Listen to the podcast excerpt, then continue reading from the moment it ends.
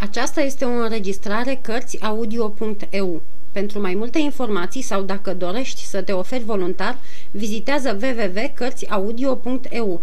Toate înregistrările Cărțiaudio.eu sunt de domeniu public. Capitolul 31. Englezi și francezi la ora hotărâtă, muschetarii se duseră împreună cu cei patru valeți în spatele Luxemburgului, într-un loc unde pășteau căprițe. Atos dădu un bănuț păzitorului ca să plece. Valeții primiră poruncă să stea de veghe.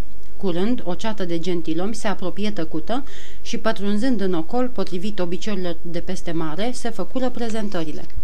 Englezii erau cu toții de neam mare și numele atât de ciudate ale potrivnicilor nu numai că le stârniră uimirea, dar îi și neliniștirea. Bine, foarte bine, începu lordul de Winter după ce toți trei muschetarii spuseseră cum îi cheamă, dar noi tot nu știm cine sunteți și nici nu ne putem bate cu niște porecle. Astea nume de păstori. După cum bine bănuiți, milord, sunt nume de împrumut, în cuvință Atos. Atunci, cu atât mai mult, dorim să vă cunoaștem adevăratele nume, răspunse englezul. Ați jucat totuși cu noi fără să știți cum ne cheamă, îi aminti Atos, dovadă că ne-ați și câștigat cei doi cai. E adevărat, dar atunci ne puneam în primejdie doar banii, pe câtă vreme acum ne primejduim viața. Joci cu oricine, dar de bătut nu te bazi decât cu cei de o seamă cu tine. Așa e, se învoia Atos și, luându-l deoparte pe acela dintre cei patru englezi cu care trebuia să se bată, își spuse numele în șoaptă. Portos și Aramis făcură și ei la fel.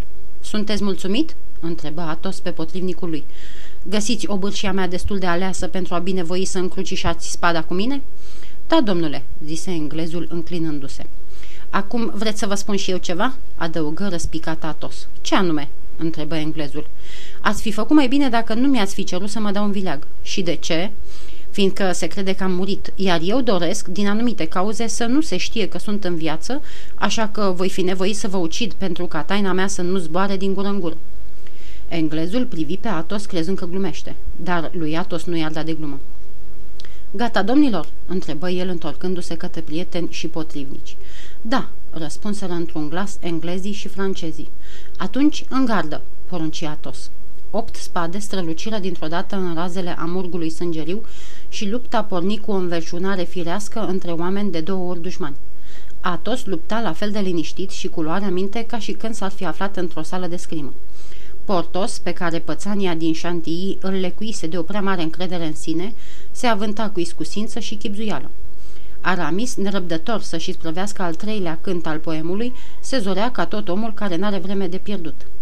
Atos își ucise cel dintre adversarul. Îl nimerise cu o singură lovitură, chiar cum îi spusese, cu o lovitură de moarte până în adâncul inimii. După el, Portos își întinse adversarul pe iarbă. Îi străpunsese coapsa. Cum englezul îi predase spada fără a mai încerca vreo împotrivire, Portos îl luă în brațe și îl duse astfel până la trăsură. Aramis se năpustia atât de crunt asupra potrivnicului, încât acesta, după ce dădu înapoi cu vreo 50 de pași, o luă la sănătoasa și se făcu nevăzut în huiduielile valeților. Cât privește pe D'Artagnan, el nu făcuse altceva decât să se apere. Apoi, când își dăduse seama că celălalt era istovit, îi arse o lovitură zdravănă de-i sări spada din mână. Văzându-se dezarmat, baronul dădu doi-trei pași înapoi, dar în clipa aceea piciorul îi alunecă și se prăvăli pe spate. Dintr-o săritură, D'Artagnan se repezi asupra lui și, pironindu-i spada în gâtlej, îi spuse Aș putea să vă ucid, domnule, sunteți în mâinile mele, dar de dragul surorii dumneavoastră vă dăruiesc viața."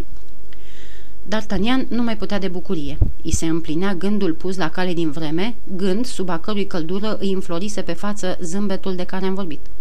Încântat că are de-a face cu un gentilom atât de cum se cade, englezul îl strânse la piept pe D'Artagnan, copleșind și pe cei mus- trei muschetari cu tot felul de măguliri.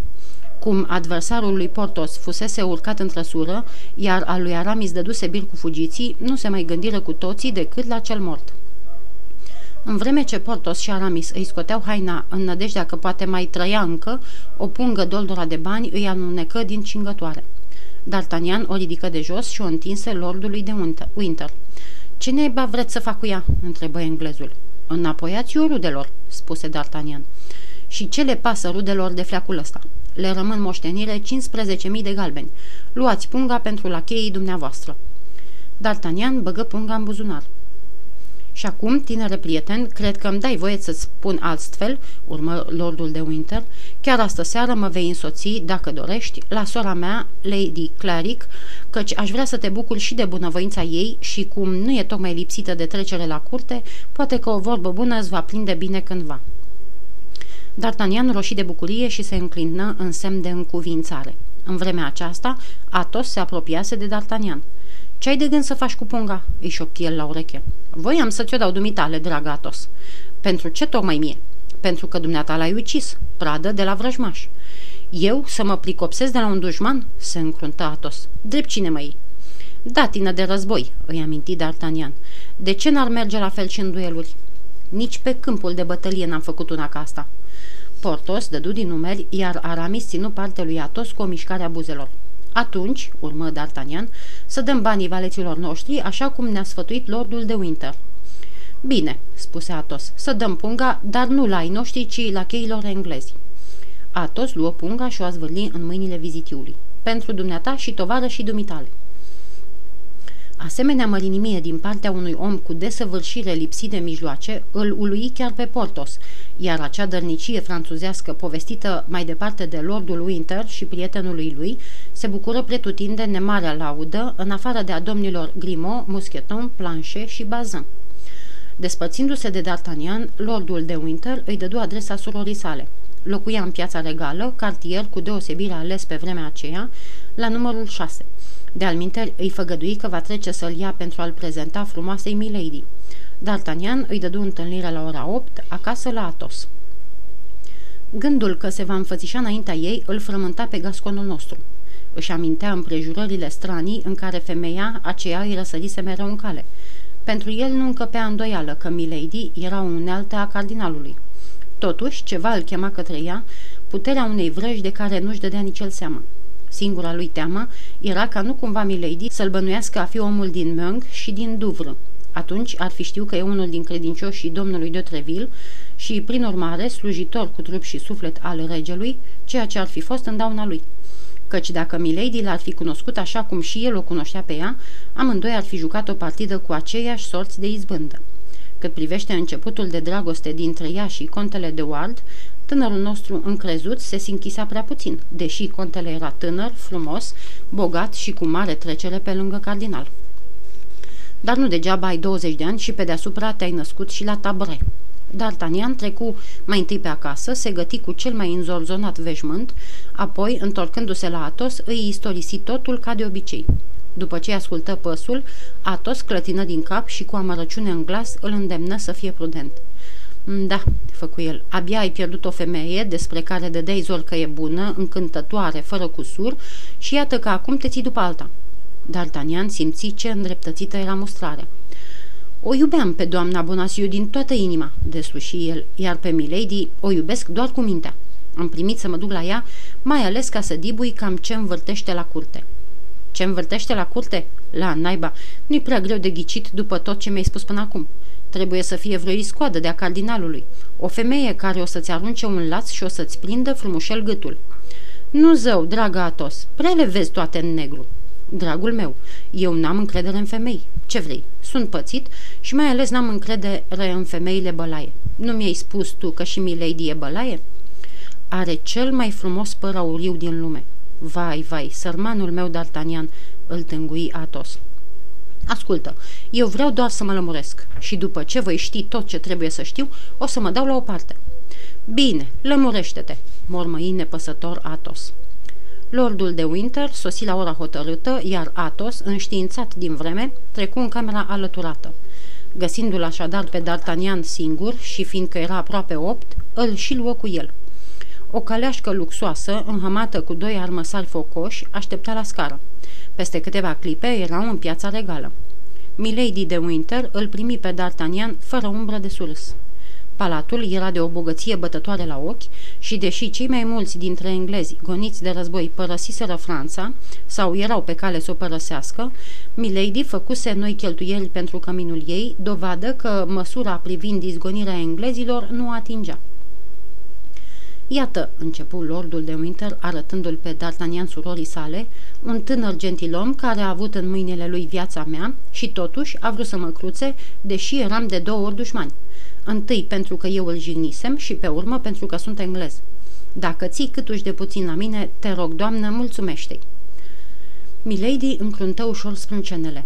Un nor aproape nevăzut îi umbri fruntea și un surâs atât de straniu îi alunecă pe buze, încât tânărul, căruia nu-i scăpase această întreită tulburare, se simți ca înfiorat.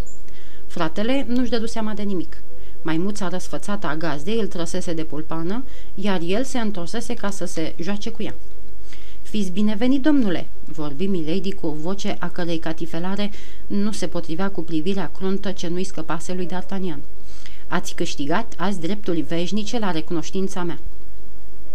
Englezul se întoarse atunci și povesti toată lupta fără să treacă peste niciun amănunt. Milady îl asculta cu cea mai mare luare minte. Însă, deși se străduia să-și ascundă gândul, se vedea ușor că ceea ce auzea nu era deloc pe plac. Fața îi se împurpura, iar micul ei picior nu-și mai găsea stâmpări sub rochie. Lordul de Winter nu băgă nimic de seamă.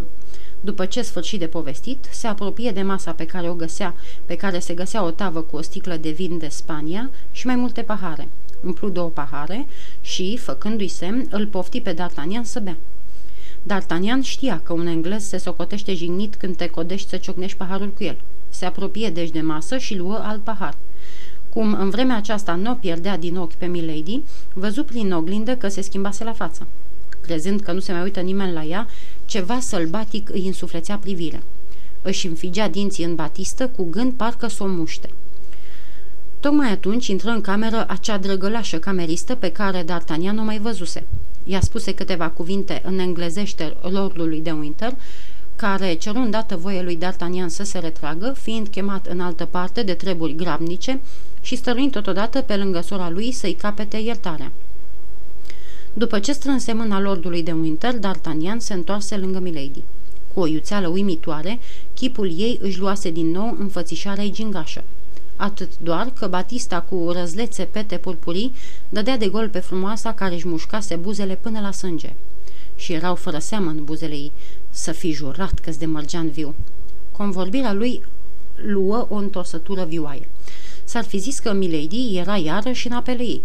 Destăinui lui D'Artagnan că lordul de Winter nu era frate, ci cumnat. Fusese căsătorită cu mezinul familiei care o lăsase văduvă cu un copil. Acest copil era singurul moștenitor al lordului de Winter, numai dacă el nu s-ar fi căsătorit. Din spusele ei, D'Artagnan întrezări un fel de văl ce acoperea ceva mult mai adânc. Sub văl, privirea lui nu putea încă pătrunde. De alminteri, după o jumătate de ceas, D'Artagnan rămase încredințat că Milady era ca o compatriotă. Vorbea graiul francez în chip atât de elegant și de curat, încât nu încăpea nici urmă de îndoială. D'Artagnan dădu drumul unui șuvoi de vorbe curtenitoare și jurăminte de credință. La toate nerozile îndrugate de gasconul nostru, Milady surâdea cu voie bună. Ora plecării sosi. D'Artagnan își luă rămas bun și ieși din salonul ei, fericit ca nimeni altul pe lume. Pe scară se întâlni cu frumoasa cameristă care, după ce îl atinse întreagăt, îmbujorându-se până în albul ochilor, se rugă de iertare cu un glas atât de dulce încât iertarea o și căpătă pe loc. D'Artagnan se întoarse a doua zi și fu primit și mai bine decât în ajun. Lordul de Winter, nefiind acolo, Milady rămase de data aceasta toată seara numai cu el. Părea că soarta lui nu o lasă rece. Îl întrebă din ce loc se trăgea, cu cine era prieten și dacă nu se gândise vreodată să se alăture slujitorului domnului cardinal. D'Artagnan, care, după cum se știe, era deosebit de prevăzător pentru un tânăr de 20 de ani, își aminti bănuielile lui cu privire la Milady. Ridică în slăvi pe eminența sa și îi spuse că, fără doar și poate, ar fi intrat în garda cardinalului și nu în garda regelui, dacă l-ar fi cunoscut, de pildă, pe domnul de Cavois, în loc să-l fi cunoscut pe domnul de Treville. Milady schimbă vorba în chipul cel mai firesc din lume și îl întrebă întreagăt pe D'Artagnan dacă nu fusese vreodată în Anglia. D'Artagnan răspunse că fusese trimis în Anglia de domnul de Treville în vederea cumpărării unor cai și chiar adusese de acolo patru pentru a fi puși la încercare. În timpul convorbirii, Milady își mușcă de două-trei ori buzele. Avea în fața ei un gascon care nu se dădea bătut așa de ușor. La aceeași oră ca și în ajun, D'Artagnan părăsi pe Milady. Pe sală se întâlni iarăși cu frumoasa Ketty. Era numele cameristei. Ea îi furișă o privire gingașă, asupra căreia D'Artagnan n-ar fi trebuit să se înșele, dar, prins în mrejele stăpânei lui, nu-i mai ardea de altcineva. A doua și a treia zi, D'Artagnan se duse iarăși la Milady.